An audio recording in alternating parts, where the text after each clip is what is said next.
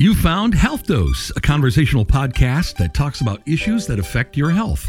I'm Jerry O'Donnell. Today, we offer you tips to keep you on track with your New Year's resolution. Judy Powers is a fitness specialist, and Jordan Fernandez is a wellness coach at Mid Michigan Health. Health Dose asked Judy Powers, why do we make New Year's resolutions? Well, the point is, we want to make changes. We don't think we're perfect enough. We want to make a difference. And it's been around for a long time. The Romans did it. They made a resolution at the beginning of their year to their gods. The Jewish people do it every time they go from young um, Rosh Hashanah to Yom Kippur. They make that resolution. There's something about the new year that gives us a chance to start fresh again. Yes. And and I'm going to live this year differently than I did before. And it's always about losing weight, exercise, stopping smoking. Yep, those are the three big ones. Are we being realistic in our choices? I think the choices are realistic, but the way they set up to do it, they make too grandiose. I'm going to go cold turkey with quitting smoking. I'm going to lose 100 pounds in three weeks. Okay, now that's being ridiculous. I'm going to run the marathon in four months. No, that's not going to work. And that's where we see the fallback. But we'll talk about ways in which you can increase the effectiveness Right. of your New Year's resolutions. But people have been doing it for ages. And there was one study done in England where they saw 3,000 subjects. 88% of them said that they were going to make that New Year's resolution. 88% of them, of the 3,000, failed. It's hard to change. It really is. And we're seeing that people typically set unrealistic goals. They don't track their progress. Sometimes they even forget what their goal was. So what are the key components to coming up with a successful New Year's resolution? What can we do to increase our chances of actually living up to our own expectations? Well, there's a couple different tips and things that you can do. So, one is the power of pen and paper. Write down your vision. Actually, take the time to create it, explore it, edit it, see what makes you thrive. And then from there, you can even just do like a vision journal, which is actually kind of cool. So, you can kind of map your journey. But from your vision, you can break that down into what everyone's kind of heard the acronym SMART goals. So specific, measurable, attainable, realistic, and timely. But I like to add an extra S to the end. Uh-oh. So you get your smarts, and that's significance. Why is this significant to you? Mm-hmm. What value does it hold to you? What meaning does it hold to you? And with that, you can focus on that goal, choosing the right goal that resonates to you, and make it a nice, simple, clear, effective goal. One thing I really, and one useful tool I really like is the use when you're wanting to create a vision, the use of your future self writing you a thank you note for what you have done to get you to that point. Oh, that's pressure. Uh-huh. Mm-hmm. So, for mm-hmm. example, what what brings meaning? I get to be, get down on the floor with my grandchildren and play with them, and I can get back up. Mm-hmm. That might not be something that's feasible today, but in five years, one year, just by making those action steps, you're going to write that thank you letter back to yourself. Yeah, but if I've put it in writing uh, to my future self, that's the most pressure you can put on me. Yes. Mm-hmm. And that's probably part of the, the whole strategy. it is part of the strategy just just getting getting that action plan started it doesn't you don't have to go out and run a marathon that day but if you can just like even getting up off your chair sitting is the new smoking so getting up 10 minutes a day you can make that that future self very happy Yeah, if sitting is the new smoking, this year I've cut back to one pack a day. Um, excellent Yay. For me, it's little things like not choosing the closest parking space to the door, yes. taking a few other extra steps. Yes. those simple things all add up at the end of the day So, what are some strategies to stay on track with your resolution? Some strategies to stay on track with your resolution is to track it, literally. Somehow to record. How did I do today? What we're seeing more and more in the fitness industry is people are using Fitbits, they're using all sorts of technology, um, smartwatches, um, some activity tracker to, to log in with technology. Some of those um, aspects are not appropriate for the older population, but even keeping a journal, as Jordan had mentioned earlier, and writing that letter to your future self, if you give yourself ways to stay accountable with that on a regular basis, documenting either on your daily planner, your calendar, did I keep my goal for the day? Mm-hmm. Did I meet that need? Either by walking that 5,000 steps, the goal would be 10, but walking that 5,000 steps, check it off. Maybe I took the time to plan my next vacation, check it off. Also, along with that uh, tracking, is to find an accountability partner, an accountability mechanism, either with a, a wellness coach, a personal trainer, a buddy who you can track together. Right now, we're running a buff program, Buddy Up for Fitness. It sounds, it sounds cutesy, but we've done it for the last seven or eight years. People are now putting their money where their mouth is. Coworkers are getting together as teams of threes and fours.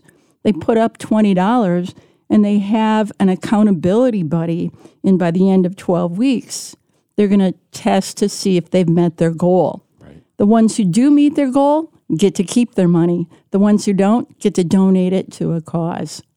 You, you mentioned technology, and, and while sometimes I find it annoying when I hear other people talking about their steps, how many steps they got, I find myself checking my steps every day, Wow. a couple of times a day. Yes.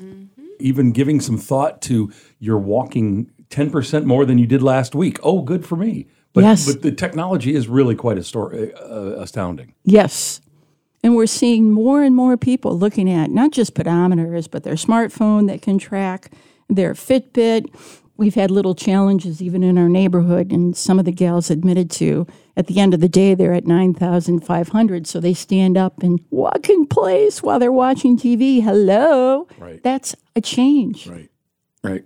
Although you shouldn't put your Fitbit on your dog's collar and send them running around the house. That's cheating. We've heard of that too, also, Jerry. Did you do that? No, wait a minute. You, you know, I, I had my blood pressure on a slip of paper uh, from my doctor's office tacked to my bulletin board for over a year. That was several years ago. Now I've got a device at home where I can take my own blood pressure and it syncs with my phone and I can watch the graph go up and down. Excellent. It's amazing how it goes down on the weekend. I'm just saying. Yes. Hmm. What would Down you on the weekend. What would you suggest to someone who keeps making the same resolution year after year? year after year. So basically, your self belief that you're going to achieve it is going to be low. So then use the tool of reflection. All right, what happened last year that I did not achieve this goal? So a lot of it is you are very motivated that month of January.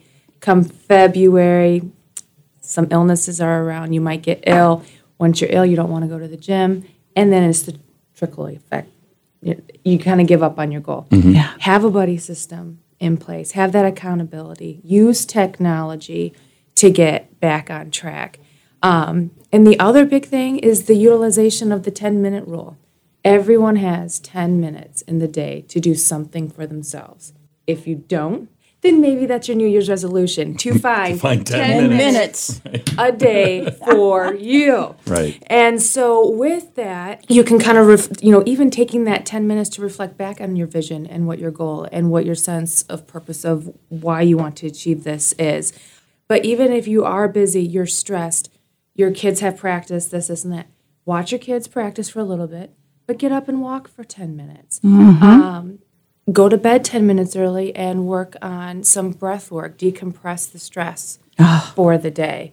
Just those little things can add up and help you achieve your goals. They might seem simple and minute at the time, but overall, it tends to bring out the bigger picture. Right. So if somebody's talking about fitness specifically, Sure. um, and they happen to have a sedentary kind of job and don't really enjoy a lot of exercise and maybe is middle aged, I'm not going to mention any names specifically. None, none. But what can we do to get started? What, what's your tips as a, a, a fitness coach to get started with something? That's a good question. And um, the first thing is to find out what gets you excited. What have you done in the past that you enjoyed? Are you a golfer? Are you interested in doing more dancing? Those types of activities that might be something for the future, start now.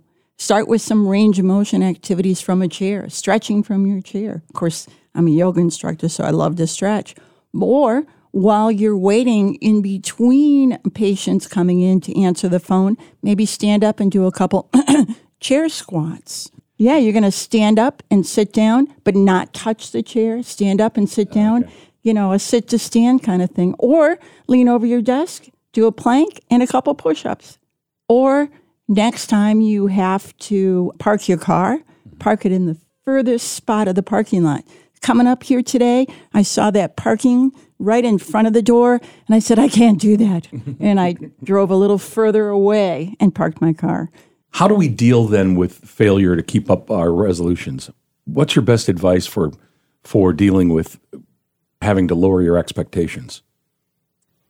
It's not necessarily lowering your expectations, it's more about the simplifying what you want to achieve. So, you know, don't give up on yourself. Don't be, you know, have these really ambitious goals. Just really focus on breaking it down into small measurable, achievable steps. Once you start achieving these little milestones, you tend to build your own confidence in what you want to achieve. So as you start focusing on the future, just kind of like I said before, reflect back, see what you can do, but just don't give up. Each live each and every day to your fullest. One life live well. The other part too is immediate rewards. Instead of ma- setting a goal so that your reward is so far in the distance, have an immediate reward like you're doing. You're looking at your Fitbit and going, How many steps have I taken so far today? You're checking in with yourself. A quick reward that's intrinsic, that's important to you. Just to make a small step, keeping it up on a daily basis. That is Mid Michigan Health Wellness Coach Jordan Fernandez and fitness specialist Judy Powers. If you have health concerns, the best place to start is your primary care provider. If you need help finding a primary care provider, go to midmichigan.org slash doctors. And for more tips on how to keep your New Year's resolutions related to diet and exercise, a good place to go is midmichigan.org slash healthy eating. Thanks for tuning in. I'm Jerry O'Donnell. Check back again soon for another episode of Health Dose.